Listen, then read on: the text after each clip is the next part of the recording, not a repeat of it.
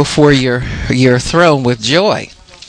And we thank you, Father, that uh, we have a joyful relationship with you. Nothing's too hard for you. Nothing's too hard for us because we're in you. And we thank you, Lord. We bless you and we praise you for this time. Open up our understanding as you open up your word and your revelation to us. In Jesus' name, amen and praise God. Amen, amen, amen. So today we're going to talk about roots. What are your roots? What are your roots? What are your roots? Praise the Lord. There are roots and there are roots. We're not talking about your roots of your natural color of your hair or your roots. oh, put put away all your paranoia. Right. Right, right, right, right, right, right, right. Everybody put away that paranoia. yeah, this will be a safe root conversation. So, uh, but roots meaning what are you grounded in? Or what are you planted in? And, and, where do you draw sustenance? Roots are essential for life. Every plant or every root has its origin in the seed. So inside of every seed are the essentials for the root. In fact, the essentials for the whole plant is in the seed, but we need to understand roots. The, the fundamental part of a root is the seed from which it is birthed.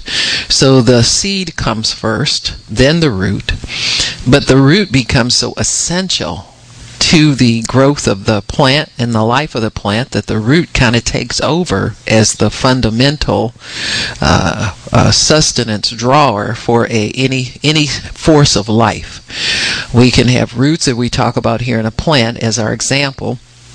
But when we talk about other things that come forth from seed, we know that there are roots there as well. Words particularly our seeds, and words establish roots as part of their growth system. We said a root is essential for life, for the life of any plant or any uh, the uh, byproduct of a seed or the uh, the end result of a seed. So when a plant is germinated, that means the conditions are ripe for growth. Seeds lie around in dormant form for a long time. Now that ought to help you understand why it took your, your parents 15 years telling you to do the same thing before you actually did it. And you were shocked you did it. Yeah. So they were planting seeds, but they never germinated. The conditions were never ripe for them to bear fruit. We can do that with anything. Man, there's so many things that are dormant in our lives and so many things that are active in our lives, and they all come forth from seeds. So when conditions are right, when a, a seed is germinated, the root will spring forth of its own. So it, it, it there is a condition on every plant. Generally, with most seeds for, for plant life that we know about, it takes water and sunlight. Sometimes very little sunlight, but mostly water. Once the, the capsule on the seed is dissolved by water, removed by water, then that root will start to spring forth. And the root is something that is seeking life for that plant. So the root has the life seeking ability built within it. Roots from, from common plants that we plant, say like your tomato, your corn, or something that you, or grass even, are what they call hydrophilic. And this is something you'll see across the board in nature. Everything loves water. Everything loves water. And so roots typically are drawn to water if you ever say like in a, a situation where people are trying to dig a well they'll always look where there's vegetation or some kind of growth to know that there's some water around somewhere and maybe underneath. And certain types of plants say like trees will be supported by very deep what they call tap roots where they can tap into a source of of water that is way beneath the ground so roots are drawn to a, to a source of nourishment. Water and other nutrients that are a part of water then come forth through the root system and they provide the nourishment for the plants. There are many types of root systems. a root is an organ that typically lies below the surface of the soil. So a root is pretty much unseen. A root is unseen. And this is important to know because there are many types of plants or types of growth in our life where you can see evidence of a seed having been planted, but you don't know where the root is. Mm. You don't know where the root is. For instance, a person, a, a uh, human being who has a disease or has cancer may have uh, certain types of symptoms in their body, but they don't know the root and sometimes they'll never determine where the cancer started. They want to always know where the root is. And why is that important? Well, if they can find the root, they can find what's nourishing this thing. And uh, hopefully get rid of the nourishment source, and then the plant will die. And this is why roots have this uh, um, kind of uh, ability and almost an instinct within themselves to lay hidden beneath the surface. Mm-hmm. They have that ability to lie hidden beneath the surface.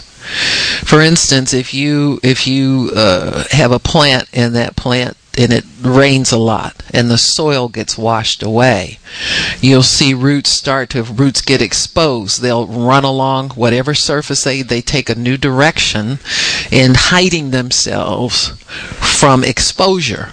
Well, why is exposure bad? Well, because exposure can kill the roots. Just exposure in itself can kill them. That'll give you a tip off is to the realm of the spirit, the spirit world. This is why the devil works in darkness and works underground because once he's exposed, people will begin to identify who he is. Well, most people, you know, there's some people who just will shake hands with the devil and take him home with him and make friends with him too. You understand what I'm saying? But generally, any uh, system that wants to survive and live will keep its roots underground, will keep its roots hidden so that it can can survive. Roots can also grow above. There are certain types of plants that their roots kind of shoot up instead of down. Uh, I remember back in the 70s, everybody had avocado plants in the house, those vines that would grow all over the place. Well, if you didn't know there was an up and a down in an avocado plant, you planted the wrong direction. The root came up anyway, but it dried out because you didn't know to stick it upside down in the water and it would survive that way.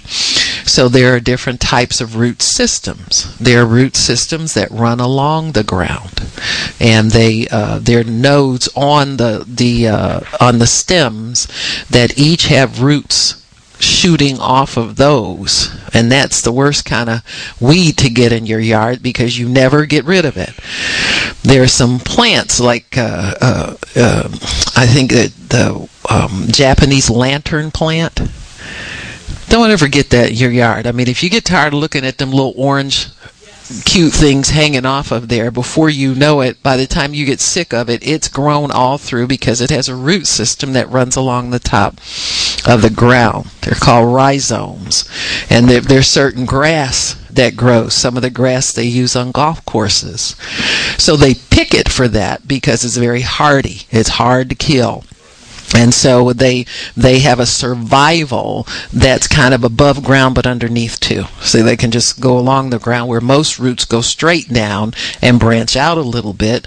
This guy is able to go along the surface of the ground and just plant himself wherever wherever he wants to.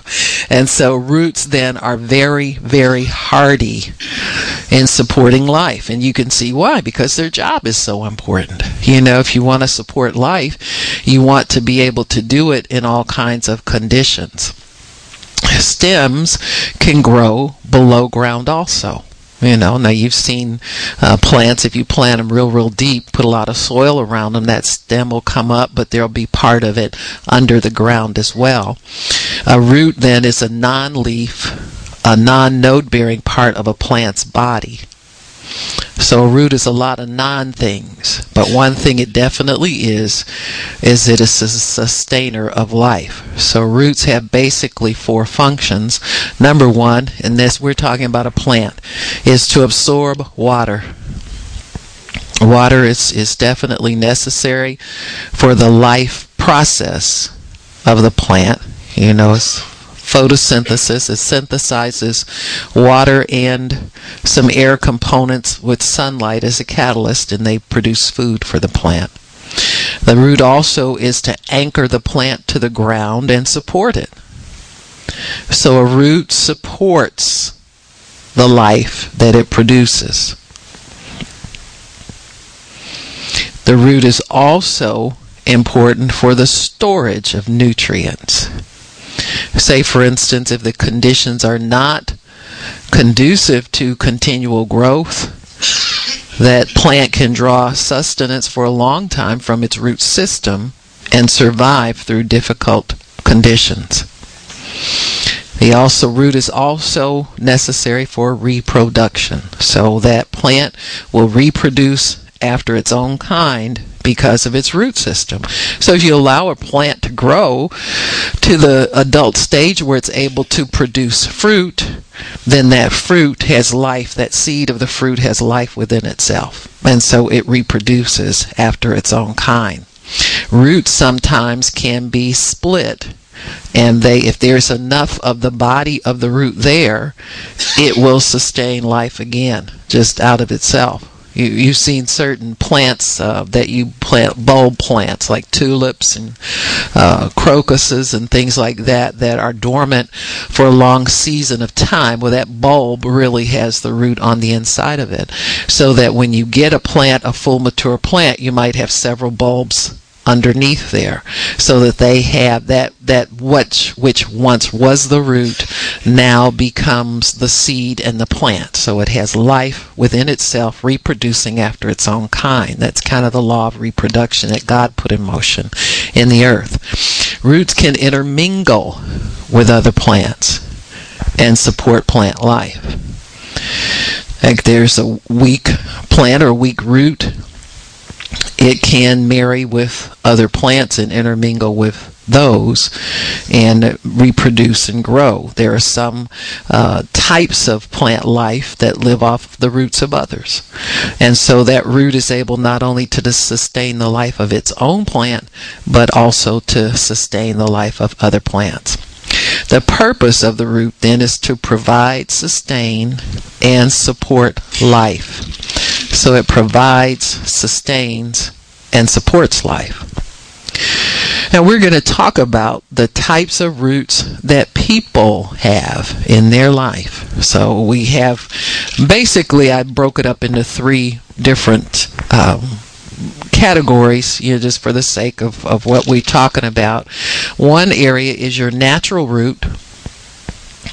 It's who you physically came from and how you physically got here. The other one is social or cultural, and that's the environment that you grow in, what you're nurtured in. The other is religious. I didn't say spiritual, I said religious for a reason, so you can see why. Natural roots. People are planted in families. We are planted in families. We have our roots in families. Uh, many of you saw the YouTube video of the 15 year old boy that um, came to a church and uh, asked if he would could be adopted by a family. Uh, really humbled himself, and I think he was. Uh, he's probably typical of people in his situation, but rare in that he's able to express his need for a family. Most of children who grow up in foster care, those roots are there, but they have lost their voice.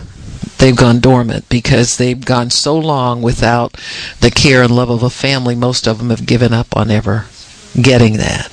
Uh, this young man didn't. And from what we hear, there's a, over 10,000 responses to his request to live with a family. Some of the people in the church right there wanted to adopt him. And so here he's these he's has roots as a human being, and somehow they wherever he starts to draw sustenance from a family system it gets shut down because he gets moved around so he's smart enough to figure out that if he could just get stable somewhere and lay down roots that are safe roots. He wants to be adopted. That means I don't keep moving around anywhere. I'm here to stay. And so there is a cry in the heart of every life for it to be rooted somewhere. I don't care what kind of situation you're in or what kind of situation you go to. It kind of amazes me sometimes the pull that gang families will have on individuals. That that's such a hard a hard system of living you know but yet they seek that because there's there's a seed in them somewhere with some very fragile roots and those roots want to be locked in somewhere where they can grow where they can thrive. So people really feel rejected. They feel outcast because if they're not rooted somewhere in something then they know that, that they won't grow. There's a fear that their very life will be cut off or cut short because of the, the lack of rooting. So the roots are very, very important. You'll see even in families where where it's not pleasant for the child. They're very fearful of losing that family connection. Say, for instance, you got some drug addicted parents that, that slap you around or neglect you or something like that. But the minute somebody comes to take you away from them, then there's very, uh, there's fear and there's crying and chaos and kids will beg to stay with that parent. Why? Because they feel their roots. They, they're drawing some life from that system. They draw something from that. And that's what we need to understand that there's a draw there. And because there's a system that feeds that individual, that feeds that life, that feeds that person, and we need to respect that and understand that, that roots are very, very important in that respect. So God places people in families. He places them definitely with a mother with a nurturer uh, because the nurturing is very important for growth. And so when uh, when children, that's why many times in situations where uh, that the mother, it's questionable that the mother will be able to care for that child. If it can be arranged that that child be adopted at birth, it's much better for the child. And everybody knows that because it's better if they never really get rooted there with somebody who can't take care of them that life won't won't come to an end the type of end that they want it to come to and we know it because we know that there are certain things that are conducive to good growth in a child and certain things that are not. So people aren't stupid. We're smart enough to know what will cause a child to grow and flourish and thrive, and we're smart enough to know what things won't. And if there is a hint from the mother that that they won't be able to care for that child and won't be able to give it good care, then there are efforts made to get that child rooted into a family that can nurture, care for, and sustain it because life is very fragile. You got me? Life is very, always very fragile. So, God sovereignly chooses our natural parents. He does it after the counsel of our own will. So if you want to get mad at somebody, get mad at God for where you wound up.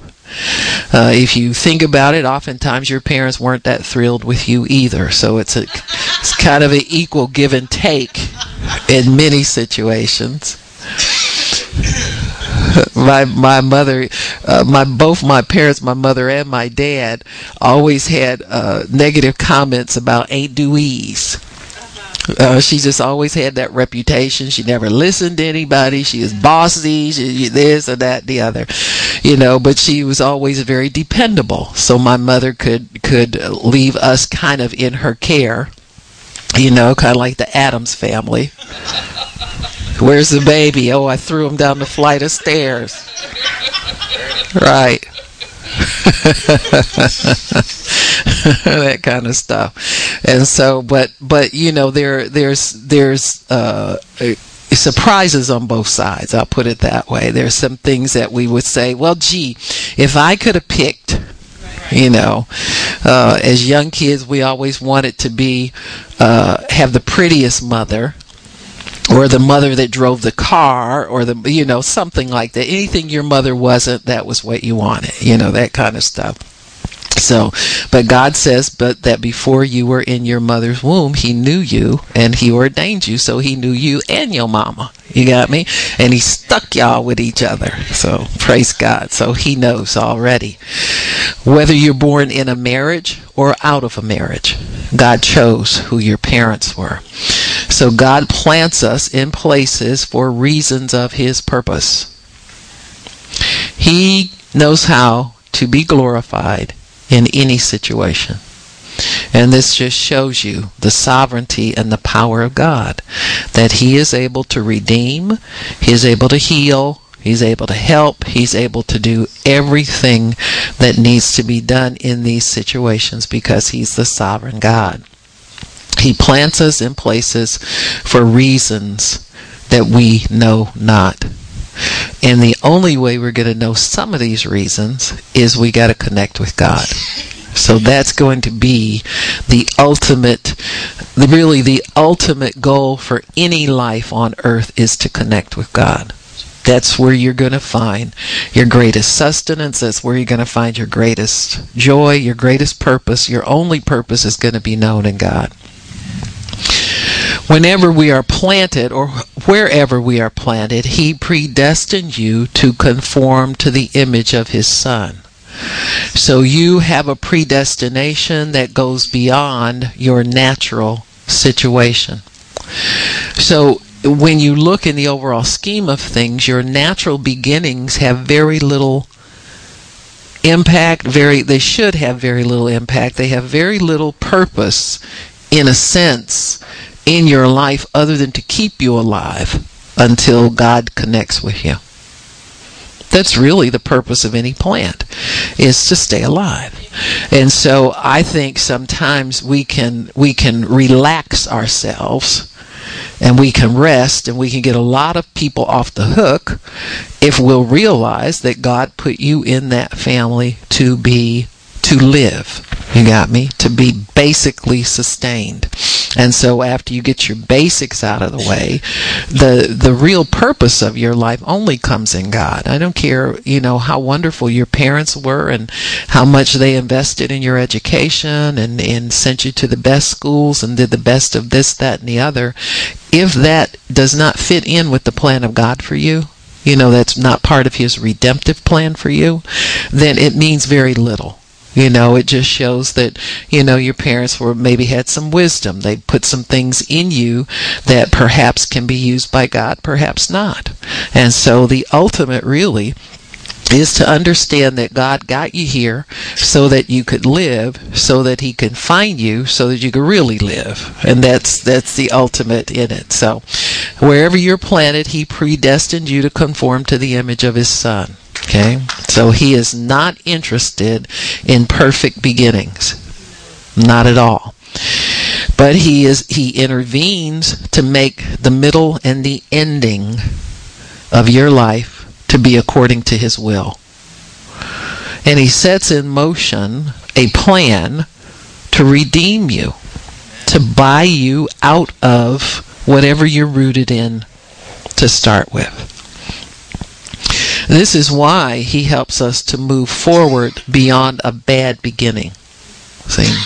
God always helps you to move forward beyond a bad beginning. Hmm? What about these neglectful upbringings? What about these difficult beginnings that we have? They are part of our natural root system and they intermingle with a social root system makes them stronger. Remember, we talked about certain plants are able to, by their roots, intermingle with other plants, and they both become stronger plants because the root system is intertwined. It's interesting. Some people, some plants have very delicate roots. And if they're disturbed even a little bit, that whole plant can fail and that whole plant can die. And this is why roots like to stay hidden underground. Because they're very delicate in many ways. Uh, for instance, there's some plants, if you try to separate them out too much and you disturb, they say disturb the roots, they are not sure exactly what goes on. But when you try to transplant it, if you're not careful to make sure it's planted properly, that root system can die. I bought trees that, you know, have the ball, you know, and a lot of dirt around it. You put it in the ground and it just nothing, you know, and you do what they instruct you to do, and it doesn't happen. So roots, plants don't transplant too well. That's why they they have such uh, root systems. A root is really the source of life there, and it seeks to find sustenance. It just keeps seeking, keeps seeking to find sustenance. And that's really what happens sometimes with, with some of the upbringings that people have that are not sustaining their life. They're not they're detrimental upbringings. And your upbringing can be detrimental in many ways. You know, you can it can be from poor parenting, can be from neglect, it can be from uh, abandonment, abuse, uh, lack of wisdom on the part of parents. You know, sometimes your parents, uh, people who immigrate, sometimes have very, very uh, um, difficult stressful upbringings because what you're doing is you're taking that delicate family that's rooted in one culture and plucking them out of the culture. So they have to get into a culture where those roots can find some, some nourishment, some sustenance. That's why many times you'll find that uh, dif- different ethnic groups will tend to congregate together in a in a, uh, uh, say an area say for instance certain areas of of certain cities were known to have certain types of communities that were devoted to one specific ethnic group. And you can understand why. When once you got there and and you know your brother-in-law had an apartment and he knew the language a little bit and the neighbor was a little bit more advanced and he had been there a little bit longer. So it was it was uh, possible for a family newly immigrating to just put themselves down in those roots. There was a safe place for them to grow where they wouldn't be destroyed they wouldn't be separated they wouldn't be uprooted. And their culture it wasn't a culture what they call a culture shock to people where they get in there and the culture kind of destroys them because they have no familiar root system to tap into. See, an organism has to continue to grow, even though, say for instance, if you are in a new culture, then you're expected to have your roots commingle at some times with the dominant culture. Uh, they call it assimilation, where, you know, people will come into a culture and they can keep their own uh, identity and root system for a season, but then their best success will be to assimilate into the general culture because after all that's what they came for. They came to be a part of this new thing. Well at the same time they're assimilating into the general culture they still have roots in their their ethnic beginnings and their personal cultural beginnings that continue to feed that. And there's nothing wrong with that.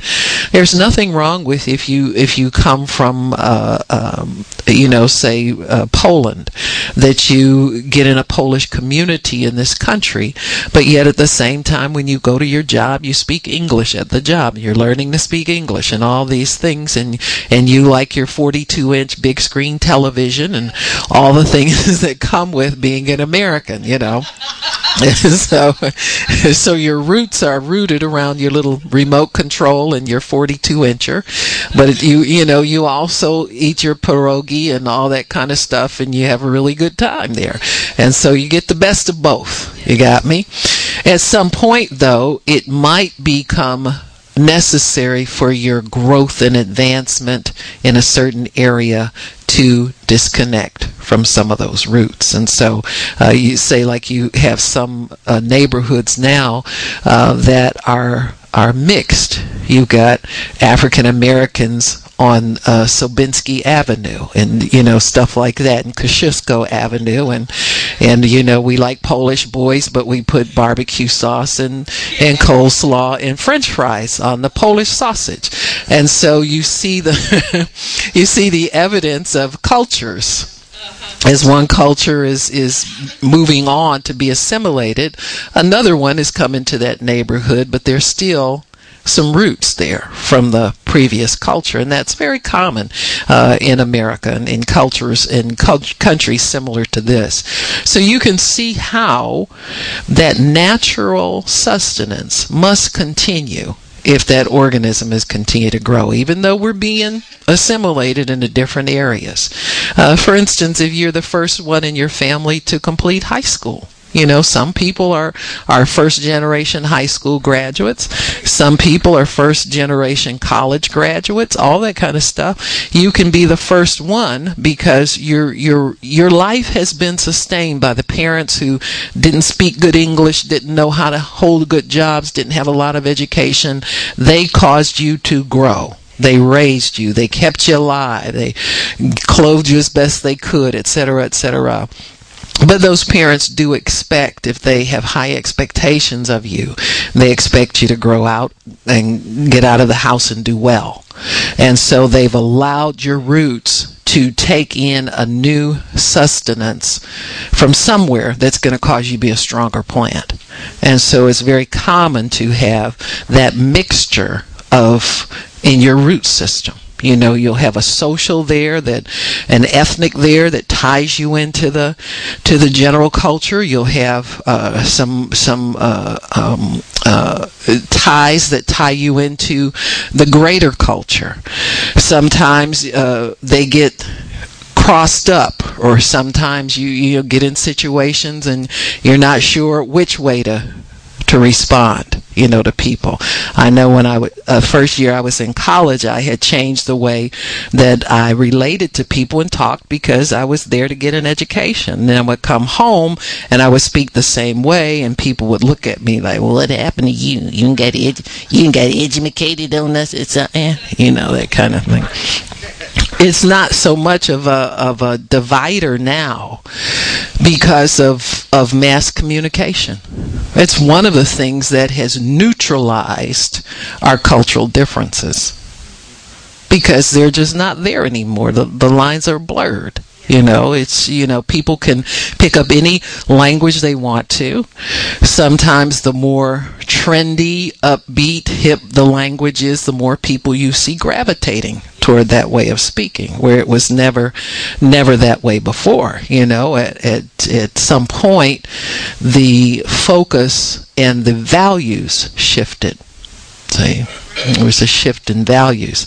I can remember when I was growing up, we were corrected all the time for people by people who were older when our grammar wasn't correct. I mean, you were taught to speak like you had an education and you weren't to fall back into any kind of slang or any kind of, you know, cultural uh, um, uh, dialect because you were on your way someplace else and you were not to go back, you know, to that that situation. Uh, I I was uh, I worked in an area in a hospital that was just kind of on the fringes of the suburbs, and there were a lot of people who were moving toward uh, um, more expensive suburban properties and uh, I would hear overhear some of the women all the time saying, "Oh no, we're not going back to the old neighborhoods. You don't go back to the old neighborhoods." So their idea of of you know cutting off that root system that they felt was negative for them was to move into a better neighborhood, more expensive neighborhood to reflect that you had prospered. You know, and that that's the way they felt about it. So there's all kinds of ways people have of getting rid of the old roots you know there's just divorcing themselves from the old roots. And really hardly not any of them work. You know i mean to be honest with you uh, uh, for instance uh, it always amazes me sometimes if, if uh, say for instance maria's around you know and, and we'll see somebody and, and she'll know that they don't speak very very fluent English, or you know, so you're trying to talk to them, and she'll just pipe up in Spanish, and they just oh, blah, blah, you know, going on and on and on, and have a whole lot to say. And so that root that she has for her her language that she grew up with is always going to be there. In some way, even to the degree that now she's teaching her little girls Spanish, you know, and and um, you know, even though she's American born here and and all of that. Well, Puerto, Puerto Ricans are Americans, but they still have that native culture thing that they hold on to because it's familiar, it's good for them, and there's nothing wrong with it. They like it, and it's okay. You got me. And so the there are ways that that you can can add to it. You can lock into some other things, but whatever is the dominant root system, I would say in your life is going to win out. See that that dominant thing is going to win out, and so we have to uh, always keep in mind that those roots are there. They don't go anywhere, and they don't go anywhere real fast because the more you try to kill off a root, the harder it fights for life. And that's what we have to understand, especially natural and cultural things. So, when we we start to uh, talk about uh, negative upbringing, like a, a, a, neglectful upbringing or bad upbringing, these are part of our natural roots with social roots intermingled. We said that. For instance, if you live in a certain neighborhood, oftentimes what is the predominant thought in the neighborhood? What are the people after? What are the people like? What type of lives do they live? Uh, a neighborhood oftentimes will define your goals, it'll define your lifestyle, it'll define everything when I grew up, we lived in a uh, tenement type of a house, and that's a house that doesn't have. It's not a high rise. It's you know smaller, uh, two stories and so forth. But there was a chain of probably about 12, 12 apartments, and they were like duplexes, but with common walls. There was an upstairs, a downstairs, and you could just sit on one porch and look down and see everything your neighbors did.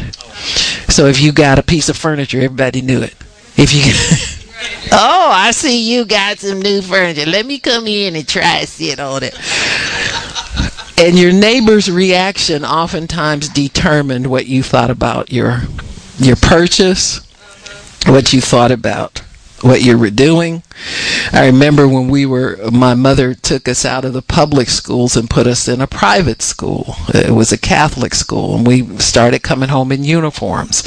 And oh boy, you know, everybody had an opinion about that. And, uh, you know, well, you know, them people, they dress funny. What's them people called to teach them in them funny op- outfits they wear? Mm-hmm. And so, your neighborhood values will often define whether your roots dig in or whether the roots withdraw. And sometimes wanting to be a part of things will cause you to dig in stronger and dig in greater. You got me? And instead of letting those roots kind of like die off a bit, so that you can have room to put in roots that will distinguish your children based on their abilities and that you know your parents must see something of value there because they're willing to invest in it. And so these types of root things you know can can uh, cause good or bad. Now it's interesting why you withdraw roots is extremely important. It has a lot to do with the life, it, it has a lot to do with what you're going to. Uh, what type of root system you'll mingle with and tap into, and what type of root system that you will wind up with. If a person has a rebellious or or uh, um, has a purpose other than growth, you know what I'm saying? Growth is is something that that has to do uh, with um, uh, increase, um, prosperity, um, kind of like doing better, and even assimilating into the general culture. You know, those are kind of like positive motives for the roots to go in. But if there's someone who's rebellious, you know, say say you have a dad that was the bad seed in the family. And he never did what was right, and he always went against the grain. And he happened to be your father, and, and you know he decides the family's going to get a new car just to show everybody that you know we've made it now. And so when those types of roots start to try to dig in because they they can't find a kinship or a way to survive and thrive, those roots don't tend to sustain anything. Got me? Roots of rebellion very often are plucked off because their intent is not to thrive, support, and grow. Their intent really is to divide and cut off. So, as far as the natural uh, natural way that roots tend to grow and sustain life is it always has to be a positive thing going on it seems for that system to work got me uh, people who get rooted in things that that are hard to sustain because they're either illegal immoral or go against some stated some of god's stated life purposes tend not to thrive for very long. For instance, if, say, for instance, if that's your father, that he's always against everybody, he's always going against the grain, at some point there's going to be some reaction to that. And a child who's got a brain can see that. You got me? Even though I love dad, he when he gets on that thing about so and so and so and so, you know. And so what happens is the child growing in that environment can be smart enough to cut most of that off. But suppose it's a kid who's just like dad likes to goof around it. They'll lock in there and draw that. So that's why you see sometimes what we call generational curses run through families. You know, uh, uh, one of the the uh, uh um, kind of like saddest situations you can see when uh, a father who's been estranged from his son meets him in prison. You know that that kind of stuff happens, and so you see two generations of of men who really needed to be rooted in love and rooted into a better system so that they could flourish and grow. You see potential there, but that potential was was never recognized because the root system's wrong. See that that rebellion found a way to survive and thrive, even though there's all these elements against it. I mean, when you think about it, a person who stays in rebellion, you got the law against them You've got law abiding people against them. You've got basically good people against them. You've got all kinds of elements against that type of growth, but yet they can survive anyway. And so they, they'll survive for a season, but not very long. That's why God says rebellion is as the sin of root, uh, witchcraft, because it's just so evil and so wrong. He wants to see it cut off. And so when our, our roots get intermingled we can survive and thrive sometimes in a negative way of living for a long time. You you'll find people who support that, and uh, now that that the drug culture has gotten so prominent uh, in this country, that's a that witchcraft culture is one that tends to draw people. It's drawing roots from all kinds of segments of society. That's why it's so powerful very hard to kill that because there's always somebody rich who's got enough money and's got idle time and now they want to get on drugs. So it it supports that system. And so these things are are sometimes very very difficult to just cut off of society even though there's so much against it once they those roots tap in to other roots that have a, a, life source different from that, then they will be able to be sustained and, and to, to come forth. Uh, many times you'll see a very uh, harsh judgment against rebellious seeds that rebel against the main root. You got me? Say, for instance, somebody who's selling drugs for somebody else and they steal the money. They decide to take their own little route and go off. Well, they get cut off real quick because this thing is so powerful that they're going against that that that tree will cut itself off. You know, it'll prune itself and so that it can survive because that's how powerful these things are. And so, whenever we have uh, bad and negative situations in our upbringing, there are certain natural forces that will keep them from getting too far out of hand.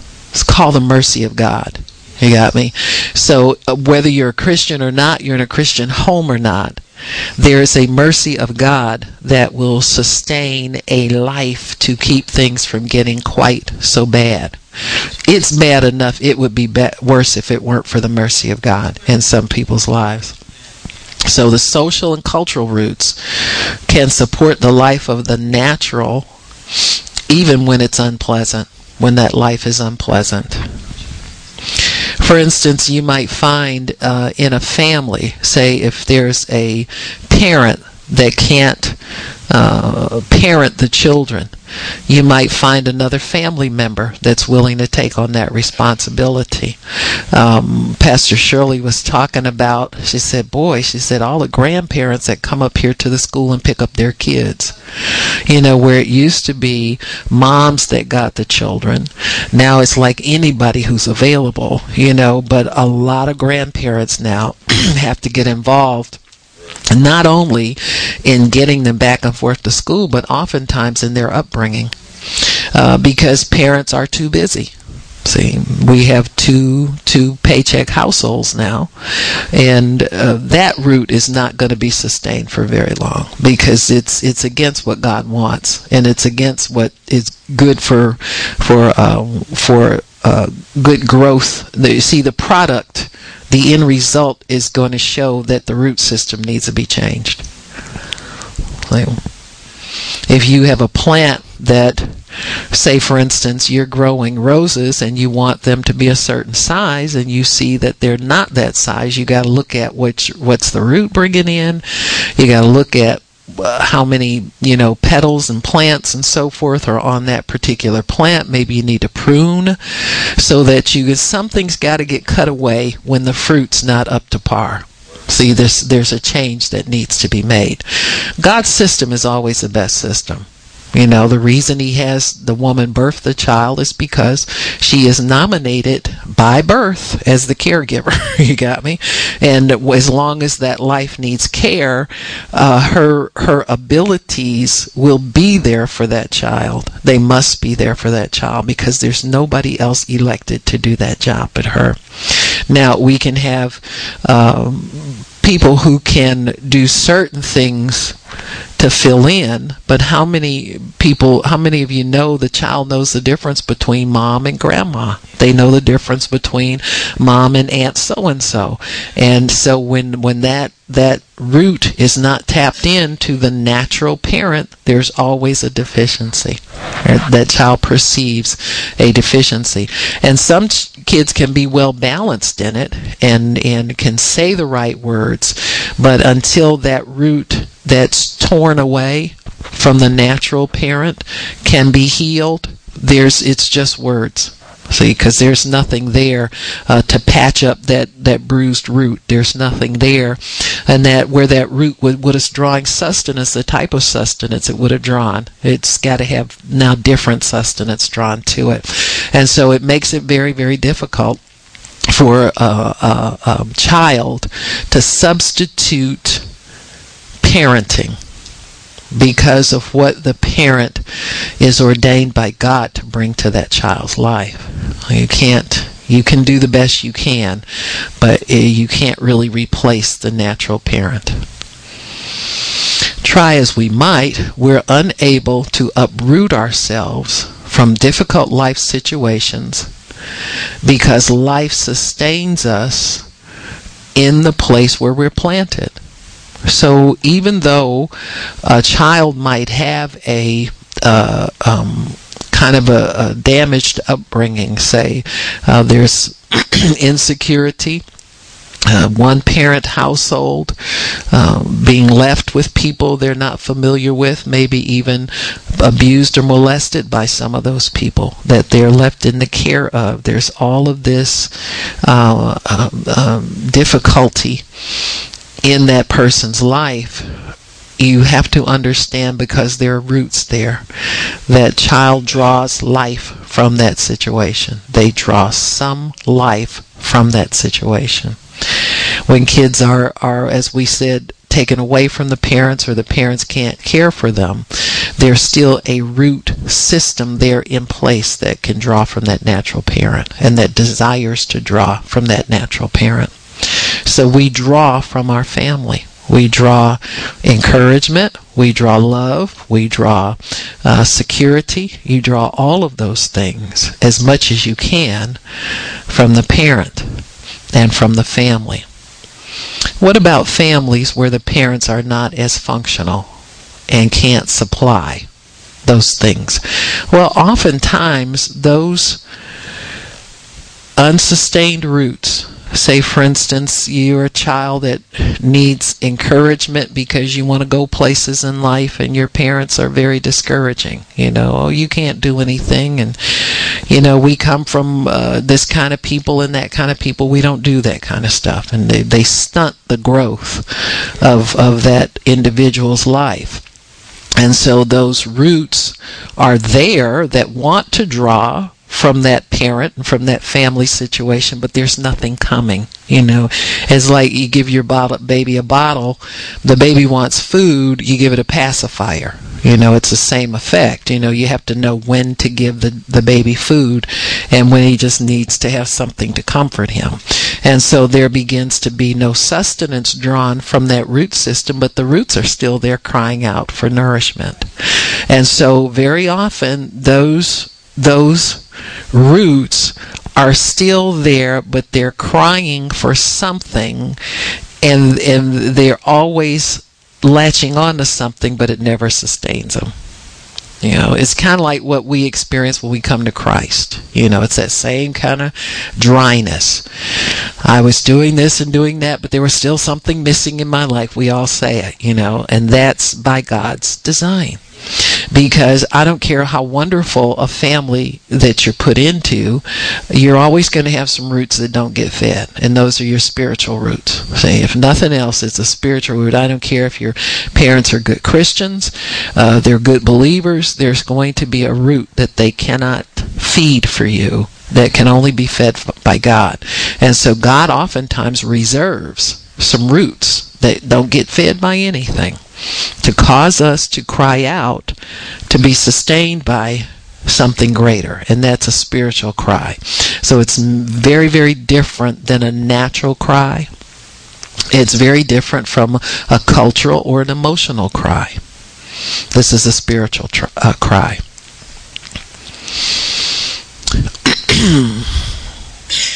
if life is difficult for you in your your natural family, from the time you're a child to a teenager, you have to remain in that physical environment. I mean, legally, you have to remain there and remain supported by your family life. Even though a type of rebellion may gnaw at you, there's still a draw there. See, sometimes people can be conflicted this way. Uh, you'll see it sometimes in young people. Um, they want to get out of their parents' house, you know, when they're they're around going into a you know adulthood, say in teens, late teens, early twenties, they think that's just the next step to take. You see, they're they're not really being led by anything or or led by any kind of inward motive, but they just feel that it's the next thing to do. And instead of setting forth a plan to do it, many will try to, to disconnect through some type of rebellious activity. So this is where you start to see um, uh, rebellion in your child that was always real nice and went to school and got good grades and all this. All of a sudden, you know, they're just a terror for some reason, and it's because there's a root that's not being sustained in the family life anymore that needs to now get transplanted to sustain a different family, a different situation. So they see that as part of growing up to want to get out and plant themselves in their kind of like own environment so they can do their own thing, which winds up being not much different than what they do sitting up there in your living room. But, you know, they, they got to do it anyway. Spread my wings. Got to get out here and do my thing. So and so you'll see that that and that's just that root that's really not drawing as much sustenance as it used to draw. Now it's looking for a new place to draw sustenance from. And so then it's natural for uh, young people to want to start what they call their own lives, where they can see if they can get out and sustain themselves, you know, and get their roots tapped into, say, for instance, their focus is going to be their career for the next four or five years. Well, they want to see if they can immerse themselves into learning and into uh, different kinds of things. Uh, it, it's not good when rebellion, though. Motivates them out of the house or out of the, the nurturing environment because rebellion being such a negative force will only draw negative things to it. See, and that's where they wind up with the wrong kind of friends they'll wind up with other friends that have are crabbing against the parents you know well they didn't do this and they didn't do that. And and so they're not sustained and pretty soon they even if they get into their own apartment they'll draw somebody wants to move in with them and don't pay the rent. Don't you know you can always find somebody who's more rebellious than you and doesn't want to do their part. You got me? And so that that as a motivator is a very very uh, bad motivator because it doesn't feed you, it doesn't feed that other person, and it will draw forces to you that you that you can draw no sustenance from. In fact, you can't even get along with them sometimes because of that negative thing that's in you that is drawing them. And so those those motives have to be examined. And so this becomes a challenge for parents because the parent is examining the kid's motive and you're thinking, no, this don't sound right to me. You just want to get out of the house because you think it's time to get out of the house? Or you or they'll find somebody, a friend they kind of like and think, well, this is my new roommate, so we're going to, and you have no idea what their uh, their car payment history is, how they pay their bills, if they pay their bills, uh, how do they live, do they keep a room clean, do they pick up after themselves. And so, if you're from a household where your parents have taught you how to do those things, you might as well stay at home because you're not going to live with somebody who's, you know, not taking care of things and not clean and, you know, what we call clean. That means clean yourself up so you're, you smell nice to be around and you pick up after yourself so we want to be around you kind of thing. And so when you see kids in that rebellion, most parents start to put on the brakes because they say, nah, now, uh, I understand you want to live on your own and all that kind of stuff, but you've got to move out in peace. That's what you want. You want them to leave in peace and not fighting and screaming and having all these friends that make you uncomfortable, but they think it's cute and all this kind of stuff. You don't want your kids to start getting rooted in that kind of environment because that's the worst type of environment. It is not going to sustain growth.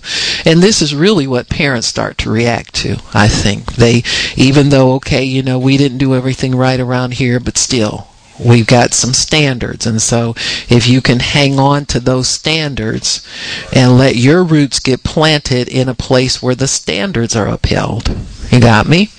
Then that's when we can can say we bless you and and we can encourage you when you get out. If you run short of money while you're out there, we can help you out with your bills a little bit. You can always come to us. But if they leave in rebellion and there's this this culture that they get involved in that you know is not good for them, you're not going to want to be a part of that. So most young people, when they they get into a place where their you know their little roots start screaming for different soil to get planted in, a different nourishment, uh, that's when you start to dream. you start to dream of something different or something better, but you still draw sustenance from the roots that you're in. And there's nothing wrong with dreaming. There's nothing wrong with putting your life together. But if you're a Christian now, you've got to cut that dreaming short. And you've got to get in the Word and get in a prayer and understand what God's plan is for you. So this kind of stuff is is best handled if the family can can pray about it. Um, never be afraid to tell your children to pray and never be afraid to pray with them. If they don't want to pray with you, then you know something's wrong with it. So it's confirmed that it's not going to work for them. And so you have to ask God that if they're going to leave anyway, that He would make them aware that this is not the best thing to do and, and to bring it to a very short end so that they'll see that they won't grow and that they won't be sustained in this type of environment. Sometimes the, the kids resent their roots you know how sometimes you can be ashamed embarrassed of your family and your you know and then yeah i don't like the old ways you know. You always get a grandma who speaks the native language or something like that you know or some kind of crazy stuff. You got parents who still uh, grandparents chew tobacco and all that kind of nonsense and so you just yeah brother here we go with the old ways and so uh, kids are always embarrassed of parents so parents need to understand that and accept it. They're going to find something to be embarrassed about because sometimes they feel that's the only way they can motivate themselves to do better. They got to reject where they're at and reject what they have. And so, you know, a kid may move out and struggle. Maybe they move out and get with somebody that doesn't mean them any good, you know, that kind of thing, or they'll get out and start to experiment sexually and you know get around the wrong people get rejected and hurt and maybe even have a child out of wedlock or something like that but they still have roots that the family can tap into they still have a root there. There's something that is going to draw them to reflect on what the family life was about. What did that family life? And usually, when they see an end to their rebellious life, it's because those roots that the family fed start to win out over the roots of rebellion. See, there'll come a day when those roots that aren't being fed will be able to scream so loud that they can't stand where they're at anymore.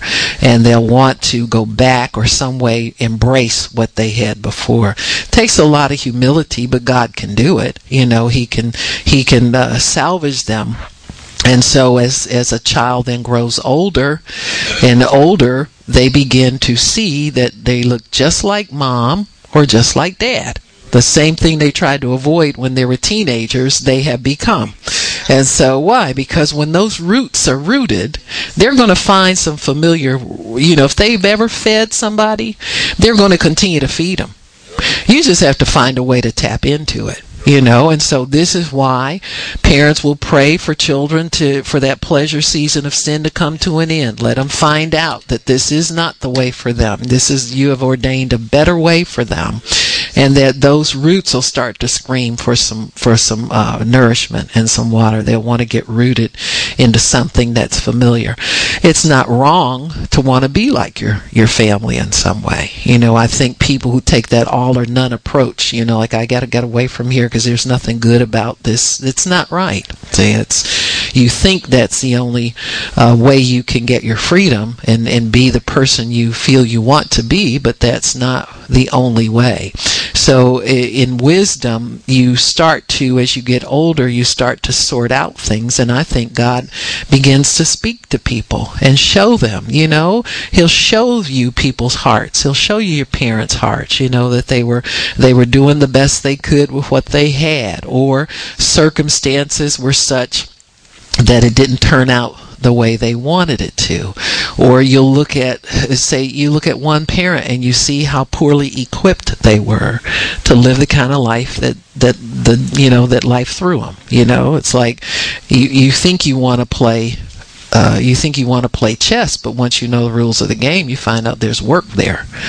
And so I think that happens to many people in life. Uh, and if they don't want to drop back and start working at building a better life, uh, then they'll they'll be um, discouraged in life. They'll be unhappy in life, and that unhappiness then becomes part of the the family atmosphere. And so sometimes that's what children are tapping into, uh, the atmosphere that they're growing up in. Uh, they're growing up in an atmosphere where parents are, are striving and arguing, and there's a lot of anger and resentment, and there's fear there. And so you can't expect a child, they'll just pull their roots out, you know, withdraw their roots so that they don't get any of that. And so what happens is there there may be good going on the situation, but they can't perceive it because the bad overrides that. And so that's why God ordains his people to raise, be raised in atmosphere of peace. He demands peace because he knows that that's how human beings prosper, that's how they flourish, that's how they grow, that's how they're nurtured. If there is peace in an atmosphere and there's love in an atmosphere, God's love, you know, not this nonsense stuff, and, uh, you know, real love where there's forgiveness and there's uh, reconciliation on a regular basis, and that's shown to the children. You know, uh, sometimes parents have to, you know, if you've argued in front of your kids, you got to apologize to each other in front of them. You know, that's a little hard for some people, and they'd rather just let the strife keep going. But you need to do those things to demonstrate that that atmosphere can be changed. You know, uh, mom and dad got mad at each other about so and so, but we're not going anywhere. You know, kids need to hear that somewhere. Sometimes they need to hear that you can disagree and it doesn't have to be a permanent disagreement. You know, you can can um, reconcile, and you can call it that a disagreement. It's not grounds for divorce, and it's not the root of my unhappiness, you know, that kind of thing. And so if, if you got wisdom to keep an atmosphere healthy, then an atmosphere will be healthy. But sometimes people just don't have the tools to do that. You know, they've never developed the ability to do anything more than demand their own way. And so, if that's as far as you go maturity wise, that's all you're going to produce in life. So, when it doesn't go your own way, you're going to uproot and move on and etc. Take your little dry roots, you know, someplace else, and not be very uh, rooted yourself. So that if, if the parents aren't really rooted and not strong, they won't be able to maintain, and you can only produce after your own kind. And so the children won't be strong. Sometimes they'll be strong headed in that they don't listen to parents, you know, and don't listen to authority either, you know, and this is pretty common. If you have parents who are not trustworthy in their behavior and their conversation, then you don't trust them, and that broadens out to all authority figures. So you'll be like a little lone ranger out here trying to, you know, you'll always feel like you're alone, me against the world. Nobody understands me, can't talk to anybody, nobody can help me. You know, you're you're just out there by yourself because your roots are dried up and you don't trust getting yourself rooted anywhere or you'll get rooted to a point and when they start sounding like mom then you're off and running somewhere. You know, or like the teacher that used to give you grief all the time that kind of stuff. And so we have to to understand that when we uh, there's an end to where the natural life will sustain you for growth. There is a point where you don't grow any further in your natural life and your natural man and so that's when God takes over and brings you into supernatural life. How are we doing, Miss Juana? Okay, all right. Now, uh, there, there, the other root I want to talk to you about is the religious root. Okay, and religious roots and our early encounters with religion. Now, how many of you know if you had any encounter with religion, it had to do with church and being compelled to go? And that has nothing to do with your own will, your own desires, your own anything. You were just transported there like school. Uh, so church was kind of like school. It was a place that you, you had to go. And you went there, you don't know why. Because your parents seemed to have to go too you see. And so when i'm talking about parents that you know just traditional ways that people get you know get in contact with religion. And i say religion because it's not the same thing as an encounter with god. Encounters with god tend to run along the lines of what you see in the bible you know somebody has a need they cry out. God reveals himself however he wants to. You got me? And not always in a church uh, and very often not in a church because there are many churches where god is not wanted there and we know that too. So most of our early encounters with religion or church are usually forced upon us because we're taken by the system that sustains us taken by the family. And we don't understand how we can trust mom and dad with everything else except this thing that they make us come to. And we don't like it. And we're not sure if they like it either. We don't talk about it when we get home, right? we just go. So basically, we go to please mom and dad because it's expected, because there's some kind of either implied or stated threat that our our nourishment will be cut off. Our see everything that we do in response to parental authority.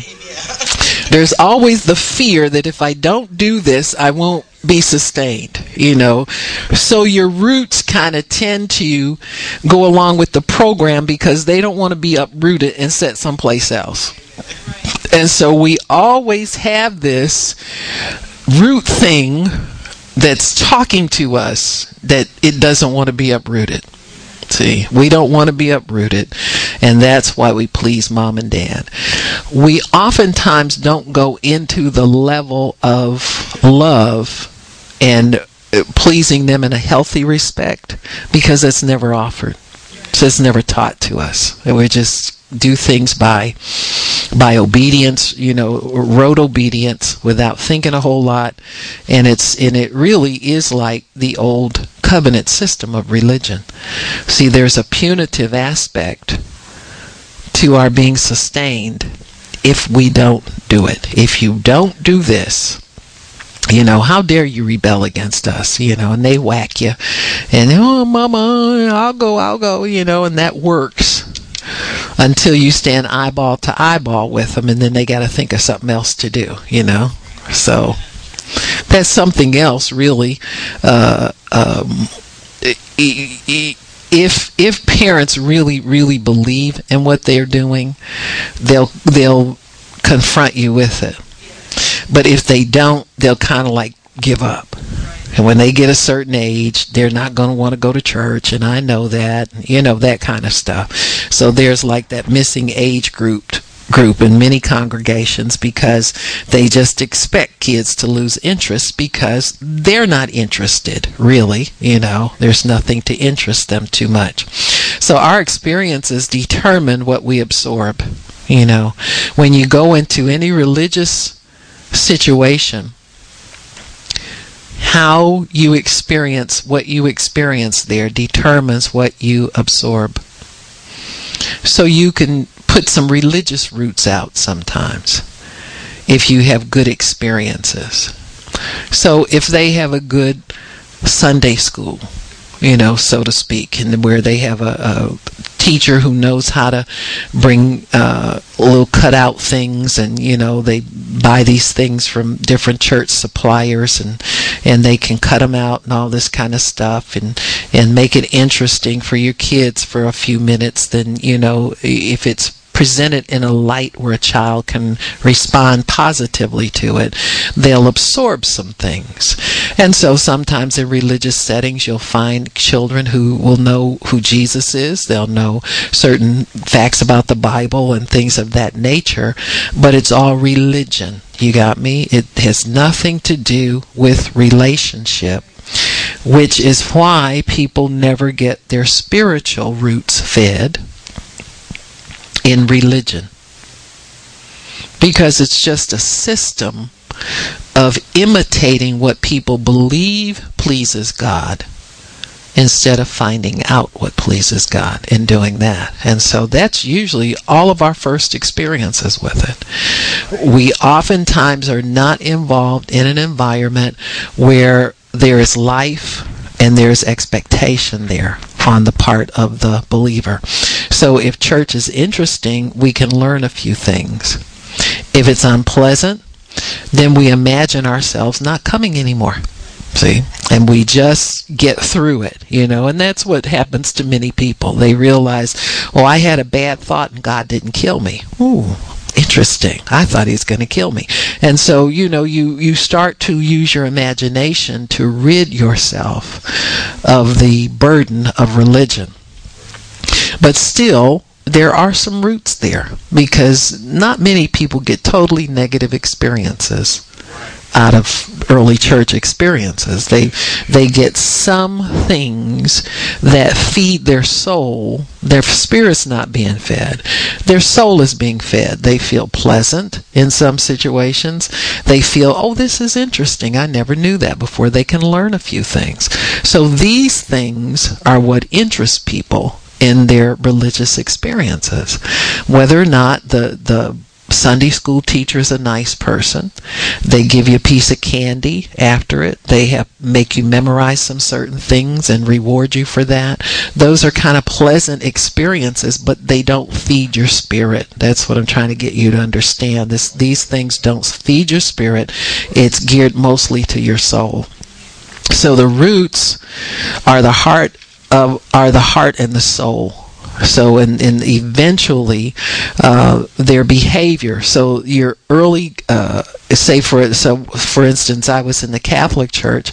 My early Catholic experience was mostly unpleasant but when people asked me what religion I was I had an answer for them and so sometimes you cling to things just because it gets you off the hook or it makes you feel like you're accepted somewhere or you have an answer from somebody and so when we go out witnessing you can see some people still live like that you know they have an answer for something when you ask them if do you go to church? You have a church home? Yeah, I'm Catholic, or yeah, I'm, I'm you know Baptist or something like that. And so they're still in that stage where you were when you were a little kid.